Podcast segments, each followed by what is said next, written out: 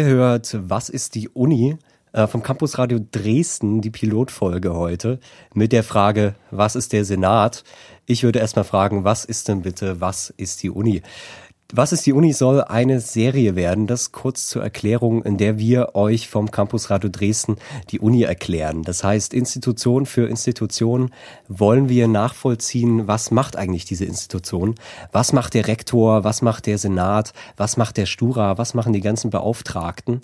Äh, denn die Uni ist einfach mal ein echt großes Tier, könnte man so sagen, und sehr, sehr kompliziert und eigentlich hat niemand eine Ahnung, was dort eigentlich wer macht.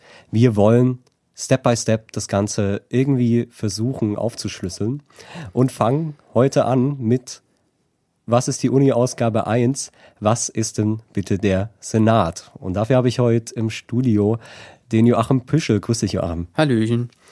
Du bist vom Senat. Wie kommt man denn bitte in den Senat? ähm, ja, in den Senat kommt man, indem man von allen Studenten gewählt wird da gibt es immer so einen schönen Zettel, also der FSR-Wahlzettel, der Fakultätsratswahlzettel, der erweiterte Senatswahlzettel und am Ende auch der Senatswahlzettel. Kann man bestimmt nachher noch voll drauf, was das alles ist. Ganz genau. ähm, und äh, dann wird man gewählt von allen Studenten und wenn man da einer derjenigen ist, die die viertmeisten Stimmen haben, dann sitzt man für ein Jahr im Senat als Student. Und wie bist du drauf gekommen, dich dort reinwählen zu lassen? Erzähl mal, wie, wie bist du dort hergekommen? Also wer bist du eigentlich? Ja, wer bin ich? Ähm, ich habe mal vor vielen Jahren angefangen, Biologie zu studieren. Das war anno 2003. Ich bin also schon ein paar Tage dabei. War dann lange im Senat, äh, war dann lange im Fachschaftsrat, habe auch ein bisschen Fakultätsrat gemacht, war dann im Stura entsandt. Kommt ja dann sicher auch eine Ausgabe dazu. Genau. Und als ich mich eigentlich zur Ruhe setzen wollte, fing diese Exzellenzinitiative an, so ein bisschen zu arbeiten. Und da wurde ich gefragt, ja, willst du nicht ein bisschen mitmachen? Wir suchen noch Studenten, die da die entsprechenden Projekte mit vorbereiten. Und dann hat mein Amtsvorgänger, der René Schulz, auch ein, lange Senator gewesen, der hat dann gefragt, ob ich nicht zufällig auf die Vertreterliste des Senats will, weil er nicht mehr das ganze Jahr da ist. Und so bin ich jetzt seit etwa zwei Jahren im Amt. Also schon praktisch zweimal wiedergewählt worden, wenn man das so will. Also das heißt auch wirklich so, du bist Senator, äh, ja, Senator genau. im Amt. Senator okay. und ich bin im Amt, ganz genau. Ja, okay. Naja, das ist ja schon mal was. Ähm, und du studierst aber noch nebenbei, oder? Ich promoviere mittlerweile, ah, ja. aber das ist ja auch eine Art Studium. Also man kann da Vorlesungen hören, man muss seine, seine Arbeit nebenher schreiben. Und man hat, glaube ich, auch mehr Zeit für Gremientätigkeit als ein normaler Student, der ja am Ende jedes Semesters irgendwelche Prüfungen schreiben muss und dafür lernen muss. Das hat schon Vorteile, aber ich bin auch der einzige Promotionsstudent im Senat, zumindest unter den studentischen Mitgliedern. Ähm, die anderen sind also alles echte Studenten. Hm, alles klar. Ähm, Jetzt ist natürlich die Frage, wo, wo soll man da anfangen? Ich meine, wir haben halt auch die erste Folge. Wir haben natürlich die Hoffnung, dass vielleicht zu der Serie noch, dass sich dann nach und nach so ein Netzwerk aufbaut und wir in jeder Folge sagen können, äh, hier wurde jetzt gerade der Senat genannt, also hört bitte nochmal Folge eins nach und so weiter und so fort. Ja. Jetzt müssen wir im Prinzip den, den ersten Knoten in unserem Netzwerk ähm, aufbauen. Vielleicht willst du das mal versuchen, irgendwie, das so ein bisschen äh, zum mindestens vielleicht abzugrenzen. Ja, das kann ich machen. Uni Uni gewülst so. Ähm, wenn du irgendwas nicht verstehst, sag einfach Bescheid. Ganz genau. Die Uni ist ja eine Gruppenuniversität. Das bedeutet, dass jeder Angehörige einer Gruppe zugehört. Also es gibt die Gruppen der Hochschullehrer, der wissenschaftlichen Mitarbeiter, der Mitarbeiter in Administration und Technik. Das sind zum Beispiel Sekretärinnen, das sind die Frauen im Prüfungsamt, das sind ähm, Werkstattleiter, alles Mögliche, ich vergesse bestimmt ganz viele. Und es gibt am Ende die Gruppe der Studenten. Das ist natürlich die größte Gruppe, die hm, nicht immer den größten Einfluss hat, aber sie ist da. Und deswegen gibt es also diese vier Gruppen. Und in der zentralen, in der akademischen Selbstverwaltung, wie das ganze Konstrukt also heißt, da sind in den wichtigen Organen, also in den Fakultätsräten, im Senat, sind die Gruppen immer entsprechend eingesetzt. Das heißt, die Hochschullehrer sind da drin, die akademischen Mitarbeiter, die Mitarbeiter in Administration und Technik und die Studenten. Und so funktioniert eigentlich jedes ähm, Organ dieser akademischen Selbstverwaltung. Davon abgrenzen muss man die studentische Selbstverwaltung. Das sind die Fachschaftsräte und der Studentenrat.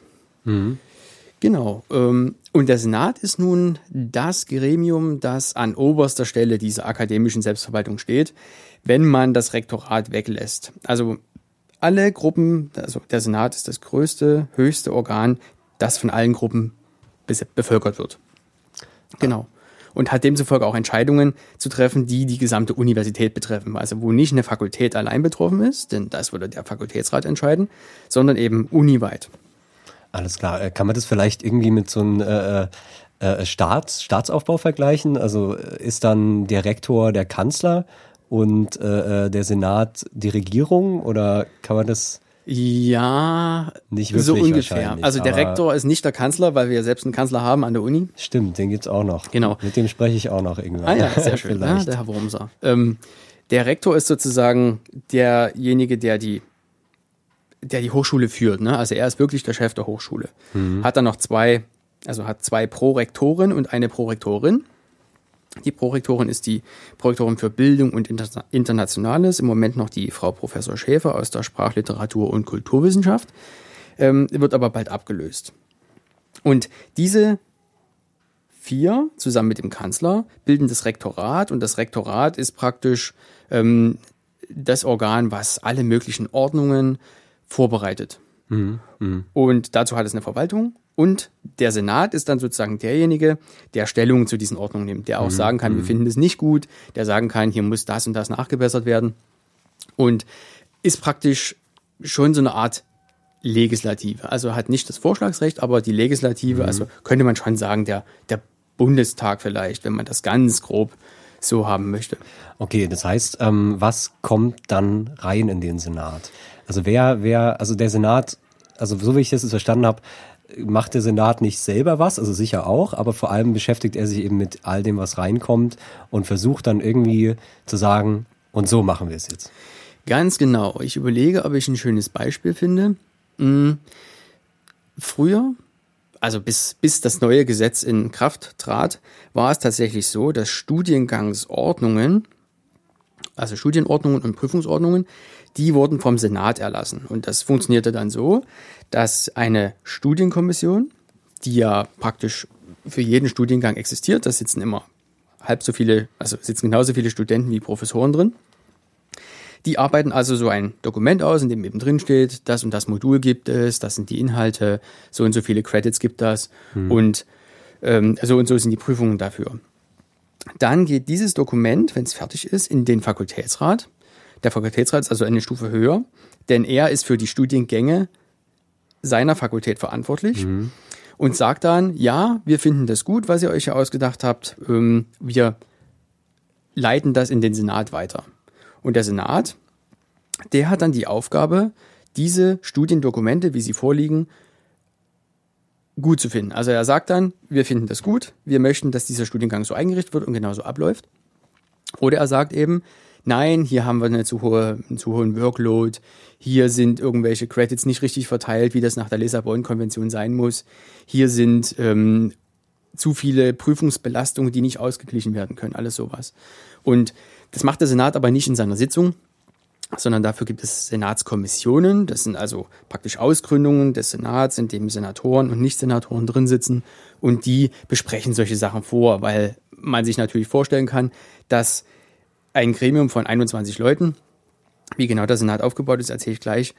Der kann sozusagen nicht eine ganze Studien- und Prüfungsordnung lesen mhm. und gleichzeitig die Fachkompetenz haben, zu entscheiden, ob die Module so richtig angeordnet sind. Ich wollte gerade sagen, das ist ja vor allem dann irgendwie eine Recherchearbeit. Das, Ganz genau. Das wirklich äh, zu urteilen drüber sozusagen. Richtig. Und dafür gibt es also Senatskommissionen. Ähm, ich fange aber trotzdem erstmal an, wie der Senat sich so zusammensetzt. Das würde ich auch sagen, ja. Genau. Das kann man sogar nachlesen im Sächsischen Hochschulfreiheitsgesetz. Da steht das unter Paragraph 81. Ähm, Verlinken wir denn alles?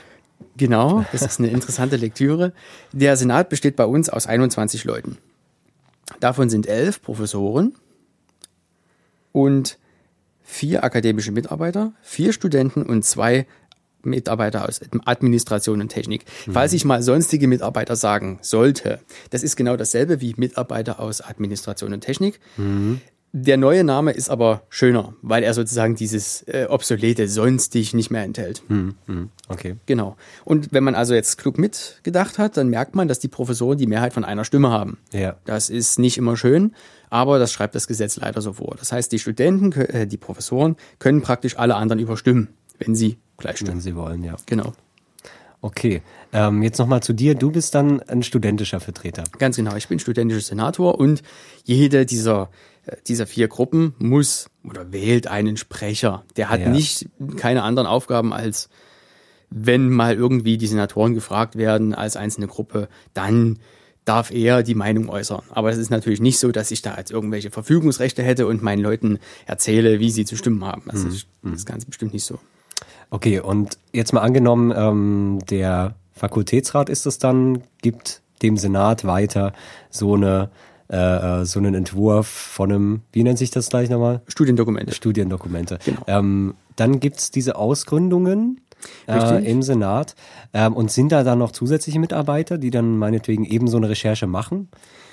Oder, Ja. oder wie sieht es aus? Also dann gibt's irgendeine Verwaltungsperson erstmal, Ja. die sagt dann, oh, wir haben hier neue Studiendokumente.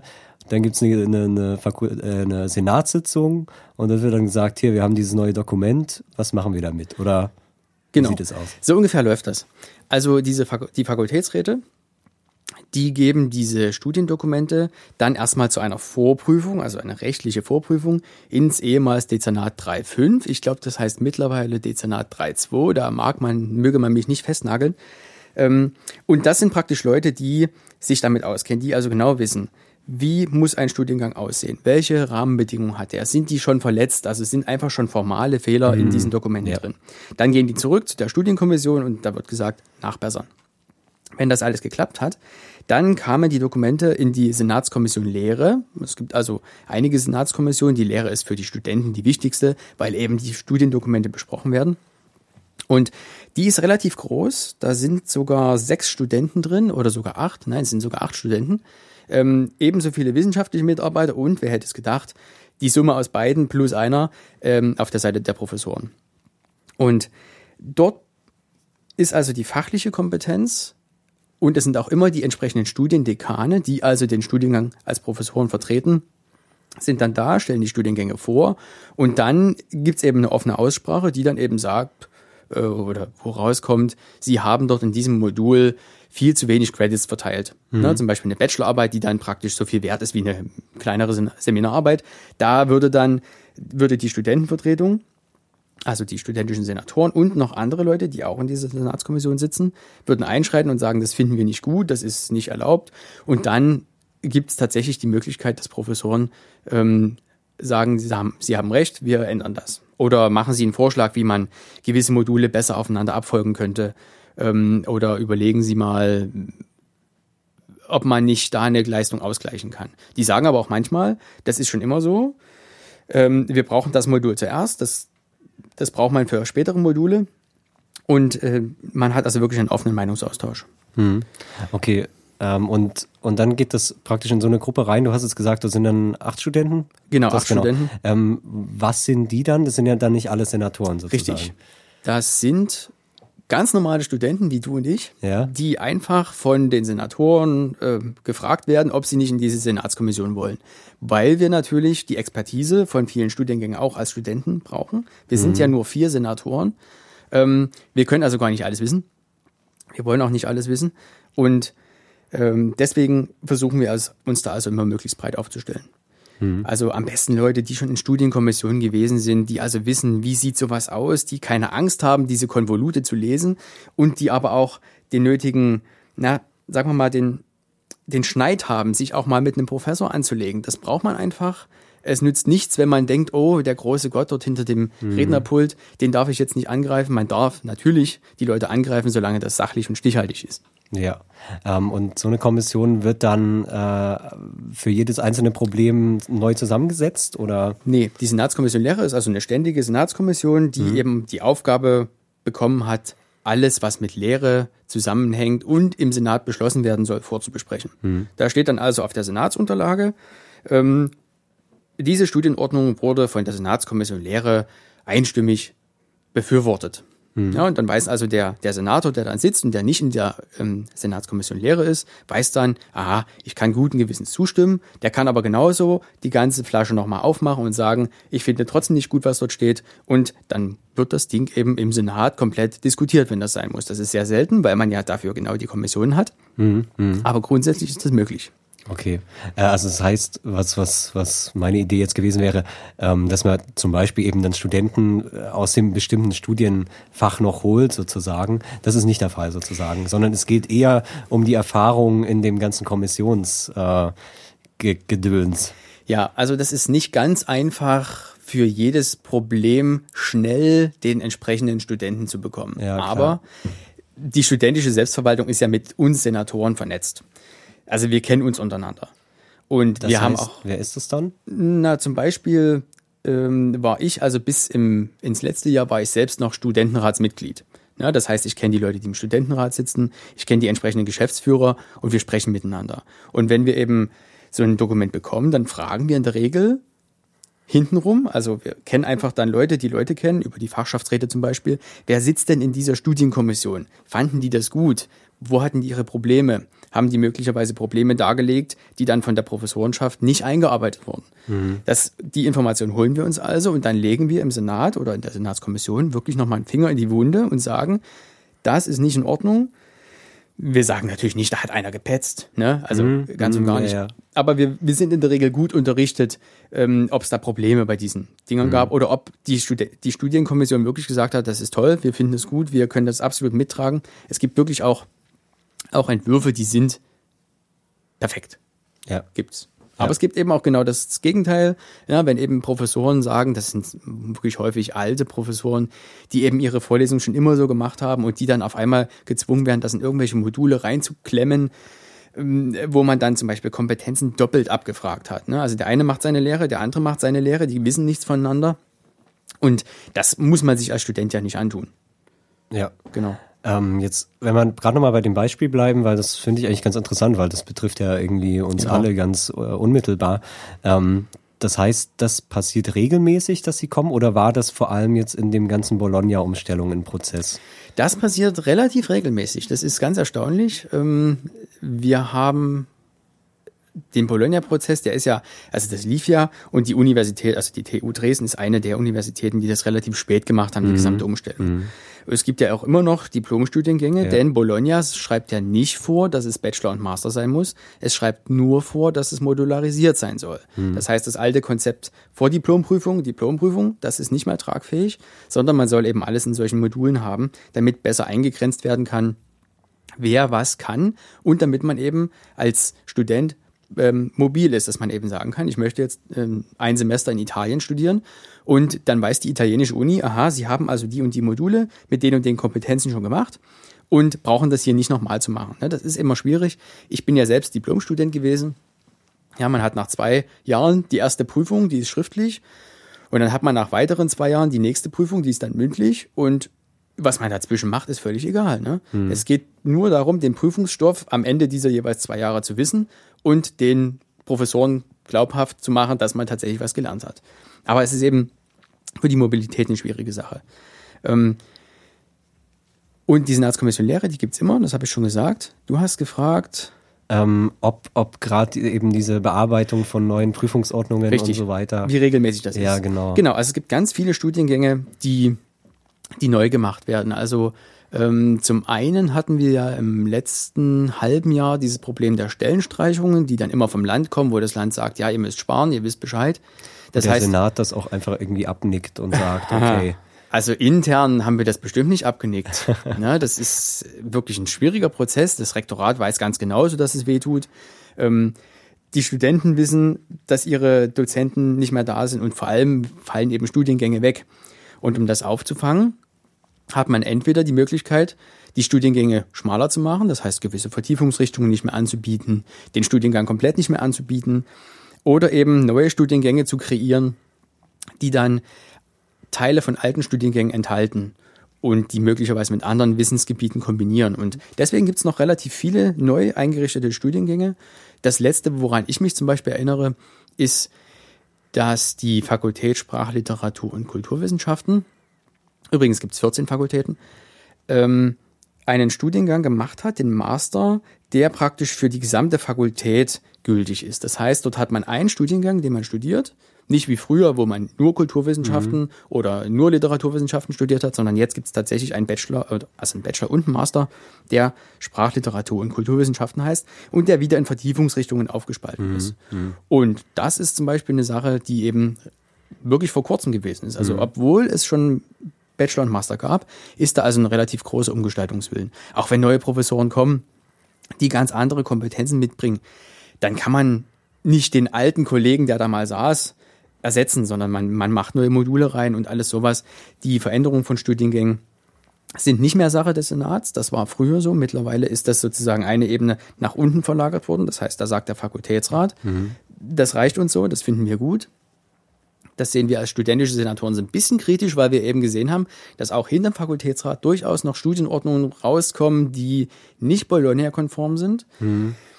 Aber da können wir nichts machen. Ne? Das ja. Gesetz sagt eben, der Senat ist nicht mehr verantwortlich. Was wir noch tun als Senat ist, Studiengänge einzustellen und Studiengänge komplett neu zu schaffen. Das ja. heißt, da gucken wir auch einmal über die Studiendokumente drüber und sagen, wir sind mit dem Studiengang zufrieden.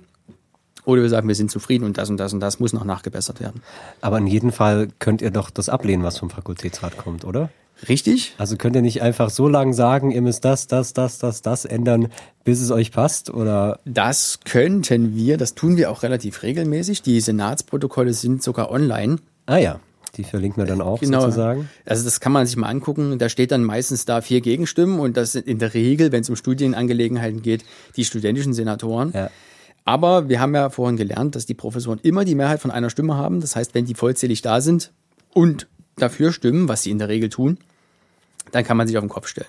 Natürlich können wir sagen, wir finden es schlecht und dann können wir uns enthalten, wir können Nein sagen, aber das passiert im Senat. Und deswegen ist es uns auch so wichtig, dass wir eben mit den Studienkommissionen vernetzt sind, dass wir mit dem Studentenrat vernetzt sind und eben schon vorher Einfluss üben können und sagen können, Leute, wenn ihr was wissen wollt, wenn ihr euch unsicher seid, dass das unkoscher ist oder dass ihr die Meinung habt, eure Professoren hören euch überhaupt nicht zu, dann kommt zu den studentischen Senatoren, wir kennen uns aus, also ich sage mal wir, obwohl ich mich persönlich gar nicht damit auskenne, denn ich bin ja wie gesagt noch Diplomstudent. Ähm, wir haben wirklich da Expertise und wir wissen Bescheid und wir helfen auch wirklich jedem Student aus einer Studienkommission, der einfach sagt, hier, ich brauche mal eure Hilfe. Hm. Man erreicht uns also über die Fachschaftsräte, man erreicht uns über den Studentenrat, man erreicht uns auch über diese E-Mail-Adresse, die eben beim Senat auf der Uni-Seite angegeben ist. Also wir sind immer für euch da. Alles klar, das kann, man an der Stelle vielleicht mal sagen. Ähm, jetzt sind wir lang auf diesem ganzen Studienordnungsdings äh, gewesen. Ja. Du hast, habe ich das richtig verstanden, dass das eine Kommission das ist? Das ist eine Kommission, ganz genau. Von wie vielen? Ich überlege immer, ich glaube, es sind fünf oder sechs. Ich zähle sie einfach mal auf okay. und dann kann der geneigte Hörer mitzählen. Ja. Es gibt also die Senatskommission Lehre. Es gibt die Senatskommission Gleichstellung und Diversity Management, die sich also mit diesen Sachen beschäftigt, also mhm. gerade eben Gleichstellungsfragen. Es gibt die Senatskommission Forschung. In der geht es darum, dass große Forschungsvorhaben, die also praktisch formal eine Unterschrift vom Rektor oder Kanzler brauchen, mhm. die werden der Universität, also im Rahmen der Kommission vorgestellt. Und wenn die Senatskommission Forschung der Meinung ist, äh, lieber Herr Kollege, irgendwas, Sie haben hier äh, 30 Professoren, die am Ende nur äh, ein Thema erforschen, das, das praktisch völlig irrelevant ist und Sie haben außerdem Ihre Doktorandenausbildung denn darum geht's ja in den Forschungsprojekten meistens. Die haben sie überhaupt nicht bedacht, wie sie das machen wollen. Also da müssen sie nochmal nachbessern. Das mhm. ist sehr selten, aber formal müssen also diese großen Projekte noch vorgestellt werden. Ab einer bestimmten Volumensumme dann oder? Nein, das ist die Art der Projekte. Also es gibt ja zum Beispiel DFG-Anträge. Hm da gibt's ja Einzelanträge, es gibt Forschungs-, äh, Sonderforschungsbereiche, es ja. gibt Transregios, es gibt bestimmt noch hunderttausende mehr, aber ich weiß, dass. Da machen wir vielleicht mal eine eigene Folge. Genau, drüber. also da gibt's ja. richtig viele und eben ab einer gewissen Größe oder ab einer gewissen Klasse, die eben auch uniweit ist. Das heißt, da ist nicht nur ein Profe nicht nur Professoren von einer Fakultät drin, sondern eben von vielen Fakultäten. Dann ist eben formal wieder der Senat zuständig und dann ähm, muss die Senatskommission Forschung eben sagen, ja, wir finden das gut. Okay. Genau. Ja. Gehen wir vielleicht durch, ne? Gehen wir so durch, genau. Senatskommission Lehre habe ich bestimmt schon gesagt. Dann genau. gibt's die Senatskommission Wissenschaftlicher Nachwuchs und Graduiertenförderung. Hat einen langen Namen und ist dazu da, ähm, gewisse Stipendien, die die Universität vom Land erhält, aber auch einzelne Stipendien, die sie ausschüttet, zuzuteilen. Das heißt, man bekommt dort als äh, Mitglied dieser Kommission so eine Excel-Tabelle, die relativ lang ist. Da stehen der Namen von Promotionsstudenten in der Regel drauf oder von Habilitations, also von Menschen, die habilitieren wollen. Das sind ja dann immer schon Mitarbeiter. Und dann wird eben gefragt, wem von denen geben wir denn jetzt für ein Jahr Geld, damit er seine Forschung machen kann. Äh, genau, also definitiv keine Lehre, sondern damit er seine Forschung machen kann, damit er eine Anschlussfinanzierung, eine Abschlussfinanzierung, eine Anschubfinanzierung, alles sowas machen kann. Und dann ist man eben in der schwierigen Lage, entscheiden zu müssen, welcher Mensch, die man ja in der Regel nicht kennt, mhm. da ja, geeignet ist, Geld zu bekommen. Das ist eine schwierige Sache und na, wenn wir viel Geld hätten, wäre das alles viel einfacher. Mhm. Aber dafür ist diese Kommission da. In dem Fall kommen auch die Leute, die das Geld wollen, dann an den Senat sozusagen? Nee. Nee. Die äh, beantragen das im Dezernat 8. Ja, ich glaube, Dezernat 8 heißt das. Ähm, da beantragen die das. Das heißt, äh, das geht über die Gleichstellungsbeauftragten immer. Ja. Die gibt's ja an der Fakultät, die gibt's auch an der Uni selbst. Und so kann man das machen, genau, über die Gleichstellungsbeauftragten. Ja, und die müssen dann praktisch schon mal alles vorsortieren, müssen sagen, ja, sind ja. die Personen überhaupt formal antragsberechtigt und so weiter. Und am Ende haben wir aber als Mitglieder immer noch 30, 40 Namen und müssen dann entscheiden, welchen 10 oder 5 oder nur zwei wir das Geld geben. Okay, das kommt dann sozusagen irgendwie regelmäßig immer in so einem genau. bestimmten Rhythmus. Das ist immer im März und im Oktober, das heißt relativ selten. Ja, aber da kommt dann diese Liste mit genau. den 30 Leuten und dann wird gesagt, so wir haben hier irgendwie so und so viel Geld genau. und okay. Das ist schwierig. Auf jeden Fall, ja. Kann ich mir vorstellen. Und ähm, dort sieht die Kommission aber auch aus, wie du das gerade für die Lehre-Kommission gesagt hast. Die, Oder also ja. ist das immer dieselbe Zusammensetzung, dieselbe nee. Anzahl von Menschen? Nee. Also die Kommission ist auch eine relativ große. Da sind sechs Studenten drin, sechs akademische Mitarbeiter und ähm, immer die Gleichstellungsbeauftragten der Fakultäten und die entsprechenden, das sind meistens nur Mitarbeiterinnen, und die entsprechenden Gleichstellungsbeauftragten Professoren. Wie genau die sich nennen, mhm. weiß ich mhm. nicht, aber mhm. das heißt, man hat schon wirklich einen langen Tisch, mhm. ja, 14 mal 2 plus 6 plus 6 und ähm, das heißt in dem Fall auch langer Tisch dann. Genau, das ist, ist wirklich ein langer Tisch. Also okay. man sieht eigentlich seinen Gesprächspartner am anderen Ende nicht mehr. Okay. Ähm, und die müssen es eben vorsortieren, die stellen die Antragstellerinnen in der Regel auch vor. Und ja, dann muss man eben sich überlegen, wie man das Ganze hinbekommt. Und die Senatskommission Forschung, das ist eine relativ kleine, gibt es nur zwei Studenten, zwei Mitarbeiter und ja, das sind dann formal äh, fünf Professoren. Mhm. Ja, aber die ist wirklich, also die Senatskommission Forschung ist eine Kommission, wo man in der Regel ja sagt, ne, weil das ja immer gute Projekte sind, die Leute verstehen ja auch was davon, Anträge zu stellen. Mm, ja, ja. Und da sagt man da gern ja. Und man hat den großen Vorteil, dass man fachlich immer noch was lernen kann. Also man kann in der Viertelstunde, in der dieser Antrag vorgestellt wird, was über Elektrotechnik lernen, was über Biologie lernen, was über, letztens hatten wir Romanistik, also ging es um die Sprache der Romaner. Man kann also einfach auch mal sagen, ja, ich bin ja Student von, ich studiere das und das und habe gar keine Ahnung, erklären Sie mir doch mal das und das. Und das ist eigentlich eine ganz tolle Sache. Hm, okay. Jetzt müssen wir nochmal gucken. Also wir hatten jetzt Lehre ganz am Anfang genau. schon. Dann hatten wir Forschung. Ganz genau. Dann Gleichstellung, Gleichstellung. und Diversity Management. Dann die Graduiertenkommission hieß sie früher noch. Und die letzte, die fehlt, das ist die Senatskommission Planung, Haushalt und Struktur. Okay, die, ist, die klingt ganz, ganz mächtig. Die klingt ganz mächtig. Ich glaube, sie ist auch so formal die mächtigste. Denn in der geht es tatsächlich um alle Ordnungen, die die Universität betreffen. Das heißt, ähm, also nicht gerade Fakultätsordnungen, das machen die Fakultäten natürlich selbst, aber ähm, Dinge wie zum Beispiel die Betriebsordnung heißt es, glaube ich, ja, ja, genau. Ordnung zum Betrieb von wissenschaftlichen Einrichtungen, von zentralen Einrichtungen, zum Beispiel das Biotech ist eine zentrale Einrichtung, das Mitteleuropa-Zentrum ist eine, das Internationale Hochschulinstitut Zittau ist eine, gibt es also ganz viele. Und die brauchen immer eigene Ordnungen. Und die Senatskommission ist dafür da, diese Ordnungen vorzubesprechen, also die Vorlage kommt praktisch wieder vom Rektorat. Dann wird das vorbesprochen, da wird eben gesagt, ja, es kann ja nicht sein, dass in dem wissenschaftlichen Rat hier nur ein Student drin sitzt, obwohl da formal zwei drin sitzen müssten. Ähm, wir sind auch der Meinung, dass dieses, diese zentrale Einrichtung Berufungsrecht haben sollte. Wir sind der Meinung, dass ähm, von den entsprechend zugeordneten Professoren dort noch welche in dem wissenschaftlichen Rat drin sitzen sollten, alles solche Sachen. Die werden eben in der Kommission besprochen. Theoretisch auch Geldfragen, die die Universität betreffen. Also Das Geld kriegt ja die Universität vom Land und dann wird das durchgereicht an die Fakultäten, an die Fachrichtungen und an die einzelnen Professuren. Und irgendwann wird es mal möglich sein, dass das tatsächlich eine Art Globalbudget wird und man diesen Geldstrom noch besser ähm, steuern können wird. Ja, Senatskommission Haushalt, Planung und Struktur, das ist eine, da muss man sich richtig gut auskennen, da muss man wirklich seitenlang Ordnungen lesen und sich wirklich eine Platte machen, ähm, ob das ein sinnvolles Konzept ist. Und ja, die ist wirklich mächtig. Also da sitzen auch wirklich hochrangige Professoren drin. Also es gibt natürlich keine hochrangigen Professoren, Mm, ja, aber da sind also viele Dekane auch drin, weil die Ja. Dekane ja die Leute sind, die die Fakultät ähm, kaufmännisch, aber auch wissenschaftlich führen sollen. Mhm. Und ähm, die sind natürlich ganz besonders interessiert daran, dass die Ordnungen was taugen. Ja, äh, jetzt, das, da habe ich mich jetzt ge- gerade gewundert, der Senat ist dann praktisch in dem Fall nicht nur von der TU, sondern Doch. von, doch, von der TU. Ja. Äh, und dann gibt's aber, was du gesagt hast, in Zittau und die ganzen Ja. Sonderausgründungen, was heißt das dann? Ähm, die Universität besteht ja im Grunde aus 14 Fakultäten und einer zentralen Verwaltung und zentralen Einrichtungen. Das sind so ungefähr die drei Säulen, die es gibt. Und die zentralen Einrichtungen sind also keine Fakultäten, dazu sind sie meistens zu klein.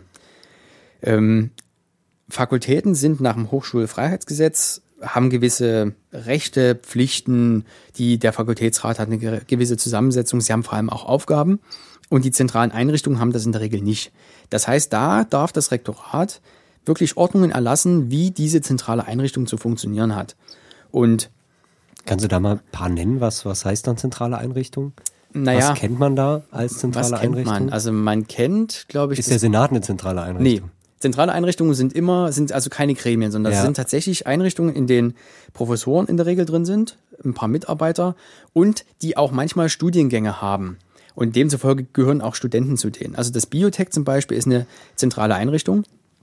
Die tragen also zwei Studiengänge, glaube ich, und zwar die Master of ähm, Regenerative Medicine, ähm, der Master Biotechnology, das sind dann auch englischsprachige Master. Und die dürfen also selbst Studiengänge, genau wie eine Fakultät, also Studien, Dokumente erlassen und sind also dafür verantwortlich. Aber sie sind eben keine Fakultäten, sondern irgendwelche Zwischendinger zwischen Ja. einzelnen Professuren und Fakultäten. Und sie Ja. sind auch meistens aus Professuren zusammengesetzt, die verschiedenen Fakultäten angehören. Ja, also ja. Biotech zum Beispiel, da ist Biologie drin, da ist Medizin drin, da ist äh, Maschinenwesen drin. Die haben dann im Informatik drin. Zweifelsfall sozusagen gar keine eigenen Professoren, sondern Doch, vielleicht Profes- auch, aber Ja, Professoren haben sie auch. Ähm, die Professoren haben aber immer noch eine Zweitmitgliedschaft in einer Fakultät. ja, okay. Genau. Gut. Das sind die zentralen Einrichtungen. Richtig. Also ja, was man kennt, ist tatsächlich das Biotech. Das ist also immer so ein großes Flaggschiff, haben auch ein neues Gebäude bekommen. Mm, Der Botanische Garten der TU Dresden ist tatsächlich, also das ist der hinter, hinter der VW-Fabrik, der ist eine zentrale Einrichtung. Da sind, glaube ich, keine Professoren drin, weil die ja auch keine Lehre machen. Ähm, das Internationale Hochschulinstitut Zittau war früher mal eine eigenständige Hochschule, wurde dann zum 1.1. mit dem neuen Gesetz praktisch an die Uni annektiert und in eine zentrale Einrichtung umgewandelt. Und ja, was fällt mir jetzt noch ein? Das Mitteleuropa-Zentrum zum Beispiel. Die auch, ähm, die haben sozusagen speziellere Aufgaben, als wirklich eine allgemeingültige Lehre zu machen. Ja. Und die haben eben vor allem dann diese Ordnungen, Ganz die dort äh, ab, verabschiedet oder, oder kontrolliert werden müssen. Richtig. Ähm, sind es auch die einzigen, die dann an diese Strukturkommission äh, sagen, hier, wir wollen uns jetzt so und so ausgestalten und wollen so und so funktionieren? Oder wer, äh, also welche Stellen sind in dem Fall dann dort die Antragsteller in der Kommission? Die Antragsteller dafür sind, es ist formal das Rektorat. Denn das Rektorat hat eben immer dieses Initiativrecht. Das heißt, Also auch die zentralen Ei- Einrichtungen würden über das Rektorat an den Senat dann gehen. Genau. Denn die zentrale Einrichtung wird praktisch auf Beschluss des Senats eingerichtet oder nein, immer wenn ich Beschluss des Senats sage, meine ich in der Regel Stellungnahme zu einer Idee des Rektorats. Hm, okay. Und das Rektorat sagt also zum Beispiel, wir möchten, dass der Botanische Garten eine zentrale Einrichtung wird. Dafür sehen wir vor, dass der eine Ordnung bekommt. Also diese Ordnung ist zwingend zu erlassen, damit eben klar ist, was das für ein Ding überhaupt ist, wie das, wie das funktioniert. Und eben die Aufgaben, die es hat. Also muss es Studenten ausbilden, darf es Professoren berufen, darf es Leute promovieren. Das sind alles solche Aufgaben, die in dieser Ordnung dann geregelt werden. Also das Rektorat ist Antragsteller. Natürlich kommen die Leute, die in diesen zentralen Einrichtungen sitzen, auf das Rektorat zu und sagen hier, ähm, wir brauchen jetzt eine Ordnung. Ja, ja, und wir, ja. wir tragen auch bei. Also die, der Rektor sitzt nicht abends da und denkt sich irgendwelche Entwürfe aus, sondern der bekommt da schon eine gewisse Zuarbeit. Ja. Genau. Okay, und so hat praktisch jede, jede Kommission ihre bestimmte Gruppe an, an äh, Interessenten sozusagen, die alle über das Rektorat kommen? Oder? Ja, in der Regel kommen die alle übers Rektorat. Also außer doch, also auch diese Professoren, die ihre Projekte vorstellen müssen, die stellen ja sozusagen diesen Forschungsantrag an zum Beispiel die Deutsche Forschungsgemeinschaft, also die DFG, so ein Drittmittelgeber. Um, und die DFG sagt dann eben, wir brauchen einen Zettel von euch, auf dem draufsteht, dass Rektor und Kanzler das gut finden.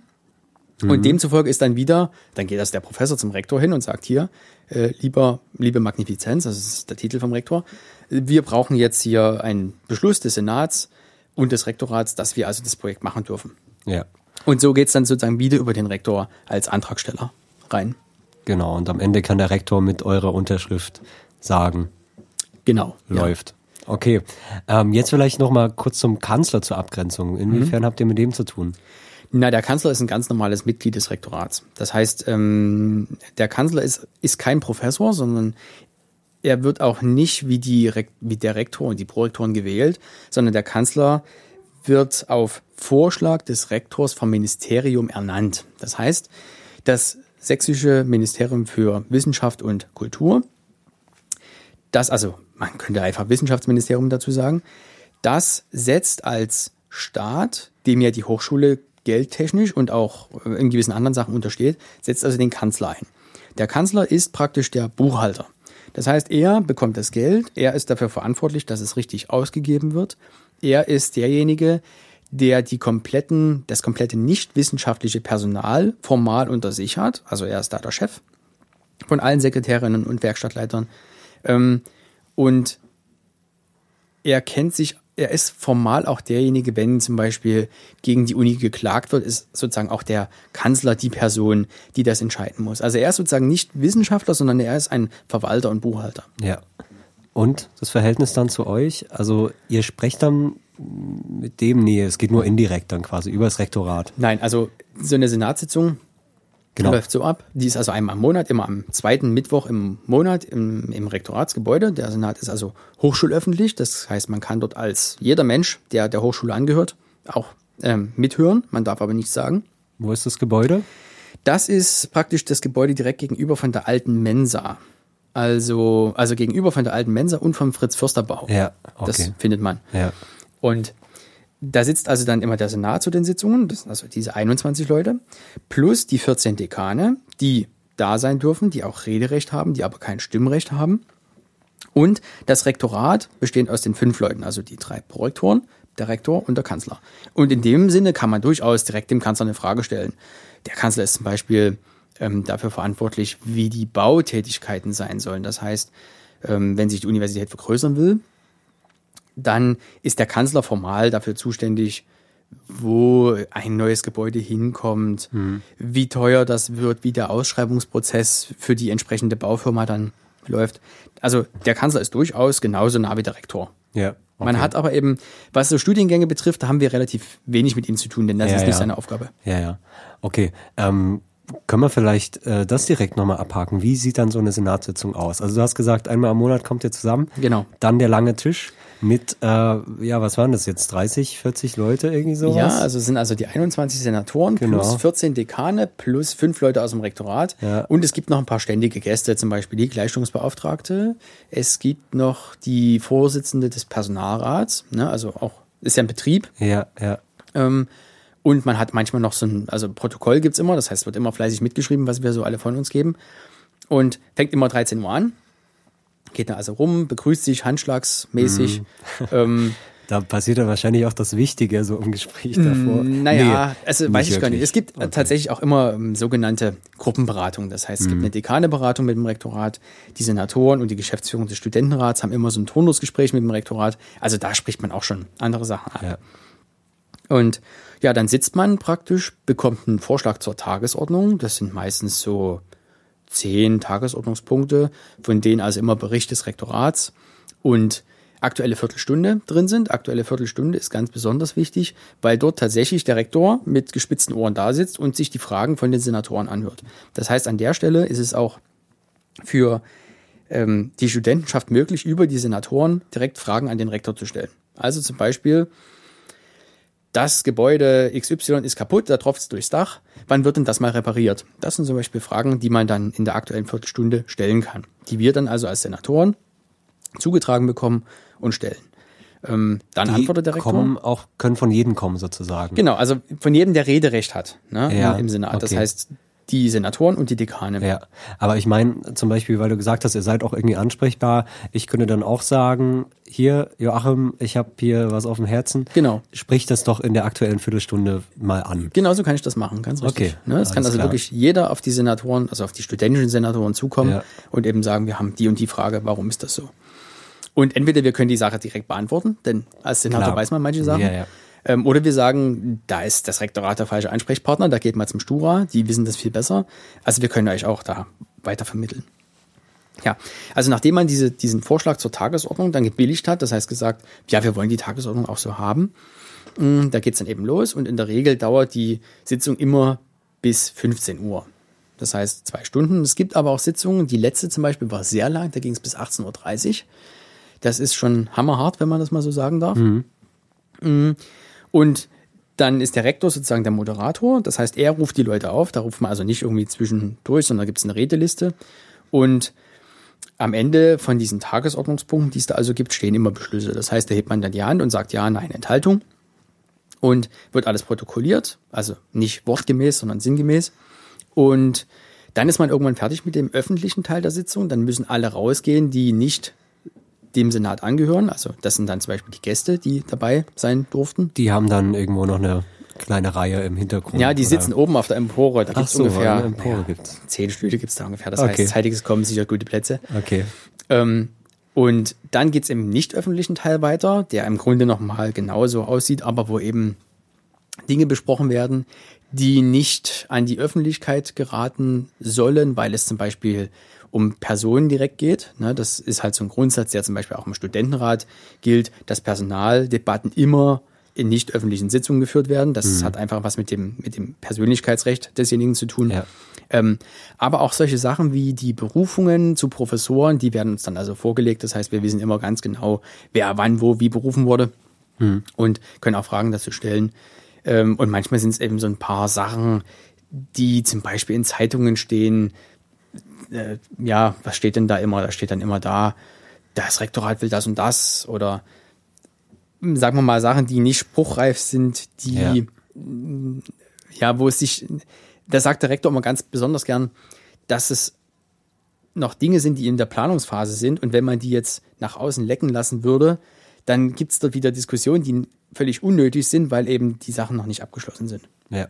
Also zum Beispiel Stellenstreichungen waren relativ häufig im nicht öffentlichen Teil, weil es eben vermieden werden sollte, dass ähm, Professoren, Mitarbeiter und Studenten eben merken, oh mein Gott, der Prof, der mir am liebsten ist, der, der wird nicht wieder besetzt und wie soll ich dann mein Studium zu Ende machen? Dabei war eben noch gar nicht klar, ob der nun wirklich nicht wieder besetzt wird oder ob der ähm, einfach nur umgewidmet wird. Alles solche Sachen.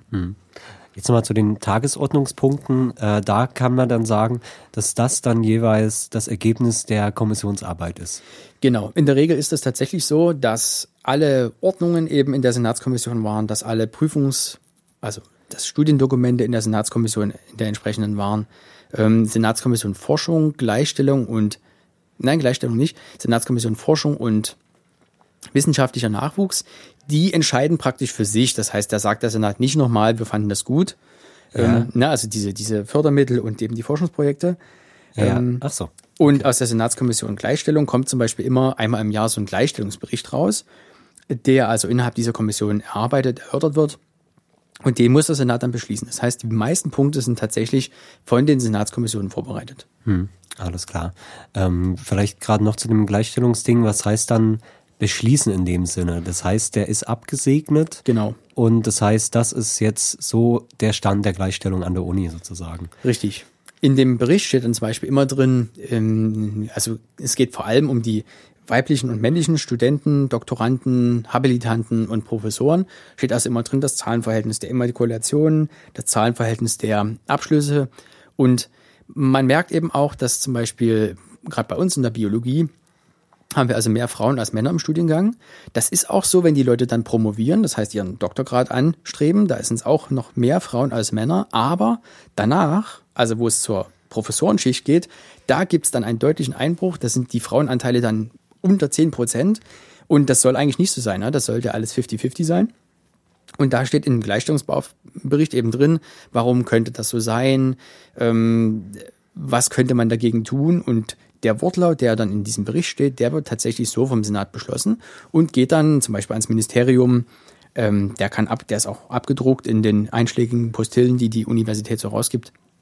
Und eben erst nachdem er wirklich wortweise beschlossen wurde, darf der Rektor den rausgeben. Alles klar. Und so ist es eben wahrscheinlich mit allem, was dann beschlossen wird. Ganz genau. Also das heißt, wenn dann eben, dann ist wahrscheinlich Handzeichen oder sowas. Richtig. Ähm, dann geht's meine, also, also so ein Tagesordnungspunkt wäre dann zum Beispiel auch eine neue Studienordnung von Ja. XY. Ja, ja zum Beispiel, also ähm, als der Rektor noch frisch war, also letztes Jahr zum Oktober wurde ja das erste Mal Studiengang regenerative Energiesysteme immatrikuliert. Das heißt, der wurde kurz vorher ähm, erdacht und musste dann eben Studienkommission, Fakultätsrat, Senat passieren. Ähm, und jetzt habe ich schon wieder die Frage verpasst. Ähm, ob der Tagesordnungspunkt, also wie das dann läuft, der kommt dann da rein. Ja.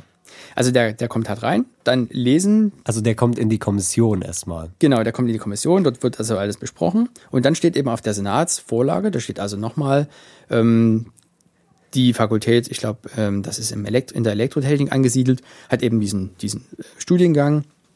Die Studiendokumente finden Sie im Anhang, die Prüfungsdokumente finden Sie im Anhang. Und dann steht meistens noch so ein Begleitschreiben vom Studiendekan, was also dieser Studiengang können soll. Und unten drunter steht dann eben immer, die Senatskommission Lehre hat in ihrer Sitzung vom am äh, einstimmig zugesagt. Und dann fragt der Rektor eben, gibt es dann Gegenrede gegen diesen Vorschlag, den Studiengang so zu machen? Und dann wird eben geguckt, ja, nein, Enthaltung. Und wenn die Mehrheit der Anwesenden für diesen Vorschlag ist, dann ist das praktisch gesetzt. Genau. In dem Fall dann, wenn sich die Professoren einigen, das, Genau. was sie sagen. Manchmal hat man auch Glück und es ist einer fehlt, ne, dann kann man ja so eine Paris-Geschichte herstellen. Manchmal ist es tatsächlich auch so, dass mehrere Professoren fehlen.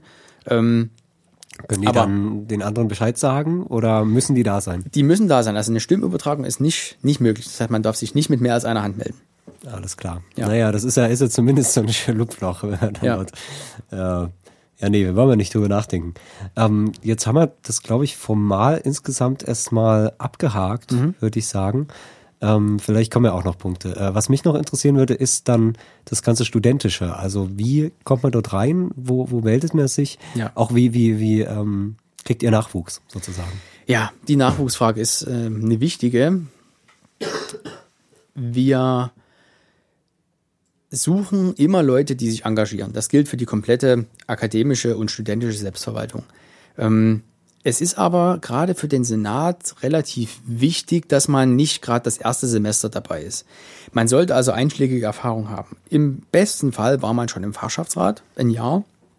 Ähm, Im im Fakultätsrat, weil man im Fakultätsrat das erste Mal auch tatsächlich mit den anderen Gruppen ähm, sich, naja, sagen wir mal, messen muss, mit den wissenschaftlichen Mitarbeitern und den, vor allem den Hochschullehrern. Ähm, das heißt, man darf da keine Angst haben zu sagen, ähm, Herr Professor, ich glaube, Ihre Idee ist schlecht, weil, ja, das kann man durchaus machen. Um, und wenn man dann, wenn es dann richtig gut war, dann war man vielleicht noch im Studentenrat. Das heißt, da hat man auch die gesamte Breite der Studentenschaft mal in ihrer Meinung und auch in ihrer Kontroverse mal kennengelernt. Und wenn es dann noch besser kommt, also solche Leute gibt's kaum, da war man noch in der Studienkommission und hat also tatsächlich Ahnung, wie das mit diesen Studiendokumenten funktioniert, was da die Richtlinien sind. Ähm, und wenn man das alles hat, dann ist man praktisch idealer Senator. Ähm, und ja, als Senator kann man sich immer aufstellen lassen. Das heißt, es gibt ja immer eine Wahlausschreibung, besser gesagt sogar zwei. Und auf der einen steht immer drauf, wie die Fachschaftsräte werden gewählt. Und auf der anderen steht eben immer drauf, Fakultätsräte und Senatoren werden gewählt. Das ist also auch bei uns Studenten einmal im Jahr. Und da kann sich jeder ans Wahlbüro melden. also beim Wahlbüro melden, also wieder formal dem Kanzler unterstellt. Da kriegt man eine Liste, dann schreibt man seinen Namen da drauf, dass man also kandidieren möchte als Senator oder als Fakultätsratsmitglied ähm, oder als erweiterter Senator. Dann braucht man noch Unterstützer. Das soll bedeuten, dass mindestens zwei weitere Leute jemanden auch leiden können und ihm das zutrauen. Die dürfen dann praktisch nicht selber auch Kandidaten sein. Das steht aber alles auf dem Zettel. Und dann wird man als Senator wirklich von der gesamten Studentenschaft gewählt. Das heißt, ähm, wirklich 33.000 Leute könnten einen wählen oder eben sagen, nee, wir wählen dich nicht, weil du es nicht kannst. Das ist ein bisschen anders als bei den Fachschaften und den Fakultätsräten, denn da darf man praktisch immer nur die wählen, die zu denen man dazugehört. Ne? Also als Biologe darf ich also den Fachschaftsrat Biologie wählen und nicht den Fachschaftsrat Chemie und nicht den Fachschaftsrat, ähm, meinetwegen, äh, Bauingenieurwesen. Und im, in der Fakultätsratswahl darf ich nur meinen Fakultätsrat wählen, also Mathematik und Naturwissenschaften und nicht Sprachliteratur und Kulturwissenschaften. Aber da der Senat eben ein uniweites Gremium ist, darf jeder Student an der Wahl der studentischen Senatoren aktiv und passiv mitmachen. Wie oft ist die Wahl? Einmal im Jahr. Einmal Jahr. Genau. Ähm, also wir als Senatoren, wir gucken natürlich schon immer so in den, äh, in den Gremien, ob wir jemanden finden, der da gut passt, der die entsprechende Erfahrung hat. Ähm, wir sind aber auch nicht so, dass wir sagen, ja, wir wollen dich nicht. Was natürlich schon wichtig ist, wir können so ein bisschen einschätzen, wie die einzelnen Professoren ticken. Und mh, mm, naja, sagen wir so, man sollte idealistisch sein, aber man sollte nicht allzu idealistisch sein, weil wir ja schon gehört haben, dass die Professoren in der Regel die Mehrheit haben und man sich wirklich nachts manchmal in den Schlaf weinen will, weil irgendein Projekt nicht funktioniert hat.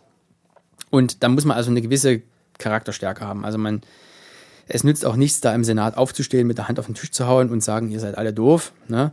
Ähm, man braucht ein gewisses Feingefühl. Das, deswegen ist auch gut, wirklich mal im Fakultätsrat gewesen zu sein, um mal so dieses, dieses ähm, hochherrschaftliche Gremien, äh, ja, diese Gremienentität mal kennengelernt zu haben. Ja, ähm, zu dir vielleicht noch, wie bist du dann reingerutscht? Du, also was heißt reingerutscht? Du warst, hast ja erzählt, du warst beim Stura. Mhm. Wie macht man dann die Entscheidung, wo man dann sagt, ja, dann werde ich halt jetzt Senator, ähm, also wie kann das vielleicht auch beispielhaft, ähm, auch vielleicht als Inspiration für die Hörerinnen und Hörer ähm, laufen? Ja, also als Senator, da entscheidet man sich, glaube ich, wenn man denkt, ich habe jetzt schon ein gewisses reifes Gremienalter, das heißt, ich habe schon vieles erlebt, ich habe eine große Erfahrung und ich erkenne, dass die Senatoren allein wirklich Nachwuchs brauchen. Also es ist in der Regel so, dass wir als Senatoren immer suchen, wen wir denn da kriegen können, weil wir natürlich ähm, zwar nur vier Gewählte sind, aber aufgrund der Wahlordnung acht Leute auf so eine Liste schreiben dürfen. Und diese acht Leute sind im Grunde soweit gleichberechtigt, dass wir immer alle Informationen an die acht Leute geben, nicht nur an die vier, die dann tatsächlich im Senat sitzen, weil sich die acht gegenseitig vertreten können. Und deswegen äh, wollen wir also immer noch praktisch die doppelte Menge haben und suchen auch wirklich aus den verschiedenen Fachrichtungen noch Leute. Also wenn wir eben wissen, wir sind alle aus der Naturwissenschaft, dann brauchen wir einfach jemanden, der sich mit Kulturwissenschaften ja. auskennt.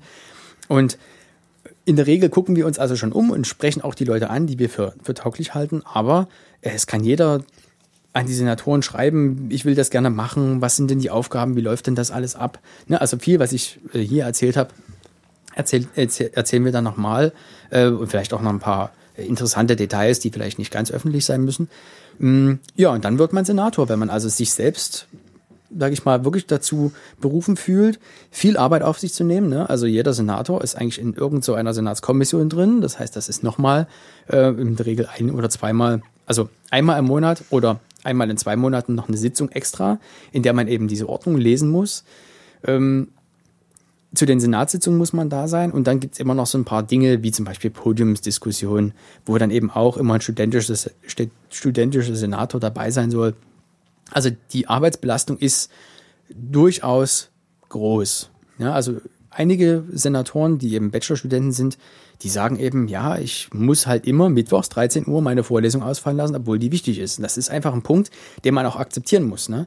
Die Fachschaftsräte sitzen in der Regel abends. Das ist kein Problem. Ähm, die Fakultätsräte sitzen auch immer mittwochs, sozusagen in so einem verschobenen Turnus. Da verliert man auch die, die entsprechende Vorlesung schon, aber es merken man merkt es wirklich, dass einem diese Vorlesung dann fehlt, dass die nächste Vorlesung noch fehlt und dass man eben so viel Kram im Kopf haben muss, dass man also wirklich sehr idealistisch sein muss. Aber Würde ich ja. halt, denke ich halt auch, also ich meine, die zwei Stunden fand ich eigentlich noch ganz verträglich. Ich hätte gedacht, das ist so immer Marathon. Äh, das geht ja eigentlich noch.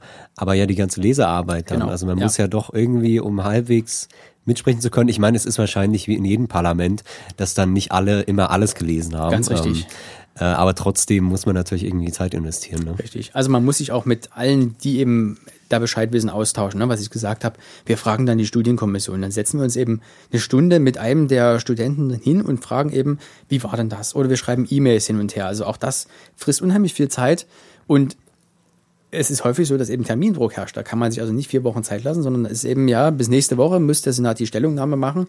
Denken Sie sich mal was aus. Ja, ja. Ähm, wie lang hast du das jetzt? Wie lange bist du jetzt Senator? Ich bin seit zwei Jahren dabei, weil ich ja lang- ein ja. halbes Jahr sozusagen, also ich bin ja in einer halben Legislaturperiode reingerutscht. Ja, Und okay. so, ja. Ähm, und wie lange machst du das noch? Ja, also ich werde es auf jeden Fall noch bis November machen, denn dann sind ja die Neuwahlen. Und ich werde mich vermutlich auch noch ein weiteres Mal zur Wahl stellen, wenn mich also die Studentenschaft gut findet und sagt, ja, mit dem, was du da bis jetzt verbrochen hast, kann können wir gut leben. Dann ähm, wird mich die Studentenschaft eben noch ein zweites, noch ein, also in dem Fall noch ein drittes Mal. Aber spätestens nach dem dritten Mal höre ich auf, weil ähm, es auch nicht gut ist, wenn man solche Gremien so ganz lange besetzt. Denn Ja, dann ja. wird man auch geistig so ein bisschen träge. Man denkt dann schon immer, ach Gott, wir haben das äh, vor fünf Jahren nicht durchgekriegt, das Projekt, wir kriegen das auch jetzt nicht durch. Ähm, das heißt, man braucht immer wieder neue Leute und ja, irgendwann muss ich auch mal fertig werden mit dem ganzen Studium. Klar. Und drei Jahre ist schon, ist schon lange. Ähm, bleibt sicher noch zu sagen, wenn dir sonst nichts mehr einfällt. Ich weiß nicht. Ähm, eigentlich haben wir, glaube ich, alle Punkte Ja, soweit abgehakt. Äh, bleibt natürlich noch zu sagen, dass es wahrscheinlich dir natürlich Spaß macht. Ansonsten Ja, würdest du es nicht machen. Und du kannst es auch weiterempfehlen. Was lernt man denn da? Ja, also man lernt wirklich viel. Man lernt einerseits, sich Arbeiten einzuteilen, was ist wichtig, was ist weniger wichtig. Man lernt andererseits, sich mit den entsprechenden Mitsenatoren auch die Aufgaben zu verteilen, eben nach, nach den gewissen Kenntnissen, die die Leute haben. Also zum Beispiel ähm, einer der Mitsenatoren, der Philipp Glanz, der ist also, ich sage immer, der ist schon in jeder Ko- Studienkommission gewesen, die es auf der, an dieser Uni gibt. Ähm, und das heißt also, wenn, wenn irgendwelche Fragen zu Studiendokumenten sind, dann kriegt er die. Ja? Ich kenne mich relativ gut mit den vielen Ordnungen aus, die es an der Uni gibt. Deswegen bin ich auch in der entsprechenden Senatskommission drin. Also auch die, die Teilung, die Zeiteinteilung nicht nur zeitlich, sondern eben auch die Aufgabenteilung jetzt räumlich, thematisch, die lernt man. Man lernt außerdem Sitzfleisch zu erwerben, wenn man eben tatsächlich, wie gesagt, die zwei Stunden sind der Regelfall, aber es gibt eben wirklich auch manchmal, geht es bis um vier, um fünf, um sechs. Man lernt Frustrationspotenzial aufzubauen, denn es ist tatsächlich so, dass häufig die studentischen Senatoren sagen, nein, wir finden das nicht gut und man dann aber überstimmt wird. Das passiert, ja, also gerade bei, bei Studiengängen relativ häufig. Ja. Man lernt außerdem auch, wie die Unipolitik hintenrum funktioniert. Also es ist natürlich nicht so, dass man dort ähm, ganz allein in die, in die Sitzung reinläuft. Das hast du ja vorhin schon ein bisschen gesagt. Ja, beim Begrüßen Genau, sind die wichtigen Entscheidungen. Nein, die wichtigen Entscheidungen sind meistens Anrufe oder E-Mails, die verschickt werden, wo man dann eben versucht, sich seine Mehrheiten zu organisieren, wo man also sagt, ich finde die Ordnung deswegen gut, weil das und das da drin ist, aber ich kann speziell mit diesem Punkt nicht leben. Ähm, also diese Meinungsbildung hintenrum ist ganz entscheidend.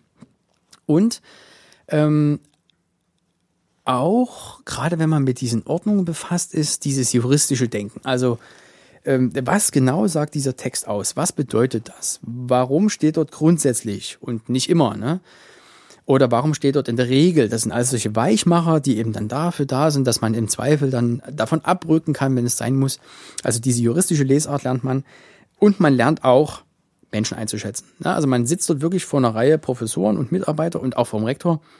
Und man sieht eben schon an gewissen Gesichtszügen, ob die dafür sind, ob die dagegen sind, ob sie das nervt oder langweilt. Das ist bei uns ganz bestimmt genauso. Also wenn die Professoren uns angucken, dann sehen die wahrscheinlich auch mal, wie wir die Augen verleiern. Und das ist, glaube ich, eine ganz wichtige Sache, die man lernen kann. Aber ich glaube, der wichtigste Punkt ist, dass man eine Identität mit der Universität und mit der, also mit der akademischen Seite, aber auch mit der studentischen Seite aufbaut. Denn wir sind als Senatoren wirklich nicht alleine. Ne? Wir verlassen uns auf die Fachschaftsräte, wir verlassen uns auf den Studentenrat. Und ich sagte ja vorhin, wir kennen uns alle und das ist auch gut so. Man, man weiß wirklich, wo kann man sich Rat holen, man weiß, wie die ganze Maschine tickt. Und ähm, ich als Senator bin auch der Meinung, dass ich für unsere Studentenschaft was tue. Wenn es mich nicht gäbe, wäre es schlechter, würde ich jetzt sagen. Ne? Ähm, das ist also, glaube ich, der Punkt, was man lernt und was man für sich selbst mitnimmt. Alles Ja. klar. Ein Schlusswort würde ich sagen. Okay. Ähm, ich danke dir, Joachim, dass du da warst und äh, das große Netzwerk, was wir versuchen aufzubauen, Ja. der, der Unistruktur, ähm, ja, den ersten Knoten zu setzen. Mhm. Ähm, ich danke dir, wie gesagt, vielmals. Ähm, ich danke euch natürlich, dass ihr eingeschaltet habt. Äh, hier bei Was ist die Uni der ersten Folge. Wir haben heute gehört, ähm, was ist der Senat? Schaltet auch das nächste Mal wieder ein bei Was ist die Uni. Ja, danke, dass ihr mich eingeladen habt und dass ihr mir natürlich auch alle zugehört habt. Alles klar, macht's gut. Tschüss. Tschüss.